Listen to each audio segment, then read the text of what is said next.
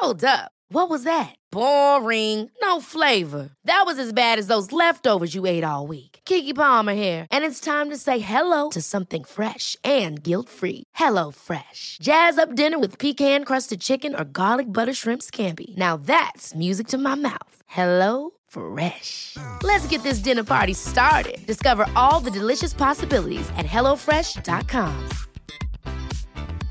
Hey, I'm Ryan Reynolds. Recently, I asked Mint Mobile's legal team if big wireless companies are allowed to raise prices due to inflation. They said yes. And then when I asked if raising prices technically violates those onerous two year contracts, they said, What the f are you talking about, you insane Hollywood ass?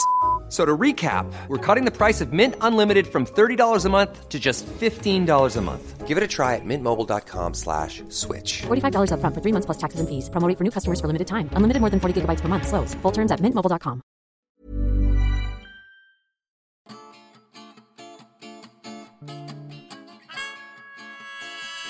Welcome to Spark London, We tell true stories. We tell them live.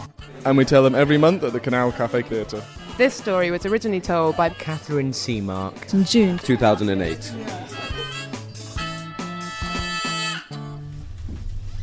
The part's a downtrodden office worker, says the woman at the casting agency. Can you make an effort to dress like that, please? so, grey skirt, floral blouse, shapeless cardigan. I get off the number 43 and walk along the Holloway Road, cutting across the traffic towards Camden, entertained by the sight of my feet in sturdy shoes and robust tan tights. I'm less entertained by the casting, which is a hopeless waste of time and bus fare, and I have a sobering moment of self awareness as I hear myself reading the words, A poodle ate my pot noodle, with varying degrees of downtroddenness. Afterwards, I trail drearily back down the road, no longer entertained by my feet, wondering how I have come to this. Lost in my thoughts, I'm only just conscious of a tingle in my spine that warns me that I am not alone and all is not well. My hackles rise as I become aware of footsteps behind me, soft but insistent. Trainers, built for speed. I continue walking, all my consciousness in the space behind me, between me and the other person. Time seems to slow. A sudden shift in energy, he closes in, and in a split second, I know with absolute certainty that I'm about to be mugged. Instinctively, I wheel around and stare him in the eye, chin raised, confrontational. I register his utter surprise. For a moment, he looks completely thrown, confused, unsure, then crosses over to a random parked car where he does an embarrassing and unconvincing pantomime of pretending to check whether something is as it should be on the dashboard before losing his nerve and running off back towards Holloway. I know it's not his car, and he knows I know. Flooded with the weakness that follows a burst of adrenaline, I wobble down the road and begin to realise what's just happened. He singled me out as a victim based on my appearance. The shock in his face wasn't so much in response to my assertiveness as to the gap between what he was expecting and what he got. He mistook my identity. You could say that was my fault because I misled him. In this context, unsurprisingly, I feel no sense of responsibility. But it's rather different when someone mistakes your identity and you have consciously duped them. Hmm. In lean financial years, I was involved in some unsavoury episodes where I assumed an identity as a PR stunt to deliberately mislead people. The last and worst of these was to promote a brand of cheap apple schnapps. I was working under the alias of Claire Bellamy, Applemancer. Able to tell your fortune by reading the unique pattern of tooth marks left in an apple after you bite it. The schnapps was crowbarred in as a pre-apple palate cleanser, and the whole setup seemed pretty weak and unbelievable to me. But I needed to pay the rent, so with gritted teeth, off I went to be interviewed by the Bath and Avon Chronicle, where I was photographed holding an apple up to camera and looking mystic.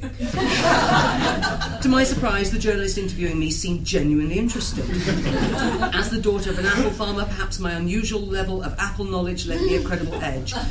She asked me to read her fortune, so I went through the dreadful rigmarole of getting her to cleanse her palate with the apple schnapps. I still cringe at the memory. And take a nice big bite of a Cox's orange pippin.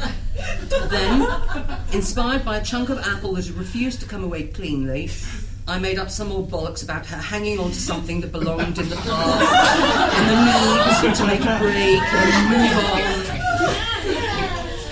To my horror, she burst into tears, and in a massive blurb gave me a blow-by-blow account of a destructive relationship that she found impossible to end.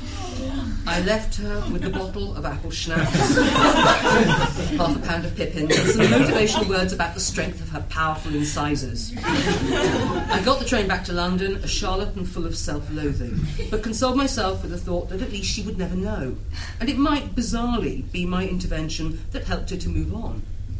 I'd got away with stuff before. On one notable occasion in the West End, dressed as a nun, another dire PR stunt. An elderly woman approached me and asked me if I believed in God and did heaven exist, to which I replied, yes to both, I'm a nun. I had assumed it was obvious I was a phony. The costume was hen party flimsy and completely unconvincing. How could I have known that she was A, partially sighted, and B, terminally ill? Oh, Thinking on my feet, I decided that the kindest course of action was not to out myself as a card carrying atheist with a hatred for all organised religion and the brazen willingness to do almost anything for money. Instead, to my shame, I blessed her. Don't judge, what would you do?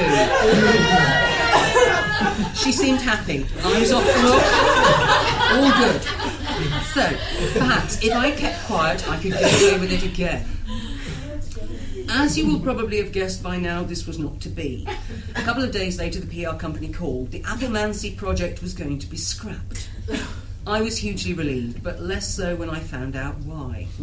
In order to maximise coverage, they doubled up and sent another girl out, also masquerading as Claire Bellamy.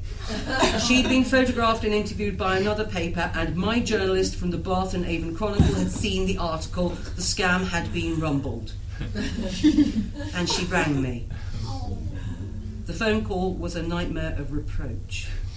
Thus ended my involvement in PR stunts. So, I'm guessing that most of you at the moment are feeling a sense of moral superiority. not so fast. You may not have actually masqueraded as a nun, but how often have you hidden your true identity behind a carefully constructed facade? Behind your job title or where you live, or the clothes you wear? Looking back at totemic items of clothing in my past, I see the student ball dress made of camouflage canvas, worn as a sly protest during a time of multilateral taffeta offensive. The pride and joy of my vintage 1970s South Sea bubble loom jacket with the ridiculous spoon collar. The plastic Elvis in Vegas ring that's been my magnetic north through many business meetings. Try hard items, all shouting loud about individuality, irreverence, refusal to conform. But is that really me? I might like to think so, but if I'm absolutely honest with myself, shouldn't the full picture also contain the ugly battleship grey sweatshirt that lives on my bedroom floor that I hate and despise yet continue to wear regularly? Or the slippers that my mother bought me, which have a cat applique, complete with embroidered paw prints and, and the word perfect. and, and which I wore, despite the shame, for a full two years. Or the ill advised haircut, the bob that made me look as if I should have a carer with me at all times. so, what's my true identity? Ultimately, I don't think it's my name, my national insurance number, where I live, what I do, my Elvis ring, or indeed the grey sweatshirt. Those are just bits of the curtain I've carefully constructed around me. What interests me are the small rips in the fabric of this curtain, where the pinprick light of the real me filters through. For me, these pinpricks are moments of absolute truth when I've nailed my colours to the mast, stood up for something I care about, when I've been defenceless or vulnerable, or when I've been helpless with laughter. When it comes from the gut and I've not thought about it, when I'm not pretending to be anything or anyone. That man on the Holloway Road saw the real me, and he knows he did. Moments of complete, honest connection are rare, electrifying and all too fleeting as the lights are quickly dimmed and the curtains whisked shut. As I mentioned earlier, I'm no believer, but I can't help thinking about the Old Testament Adam and Eve, the serpent, the tree of knowledge, the apple, fig leaf equals curtain, nudity equals truth. A perfect metaphor for the facades we create to cover our true identity. So I say, more nudity. but do I have the right to say that? Doesn't Applemancer equal serpent?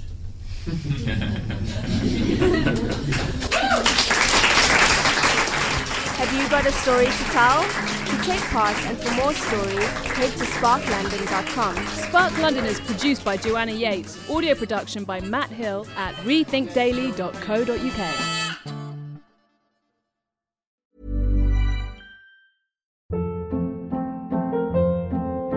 Hold up. What was that? Boring. No flavor. That was as bad as those leftovers you ate all week. Keke Palmer here, and it's time to say hello to something fresh and guilt-free. Hello Fresh. Jazz up dinner with pecan-crusted chicken or garlic butter shrimp scampi. Now that's music to my mouth. Hello Fresh. Let's get this dinner party started. Discover all the delicious possibilities at hellofresh.com. Planning for your next trip? Elevate your travel style with Quince. Quince has all the jet setting essentials you'll want for your next getaway, like European linen, premium luggage options, buttery soft Italian leather bags, and so much more. And is all priced at 50 to 80% less than similar brands. Plus, Quince only works with factories that use safe and ethical manufacturing practices. Pack your bags with high-quality essentials you'll be wearing for vacations to come with Quince. Go to quince.com slash pack for free shipping and 365-day returns.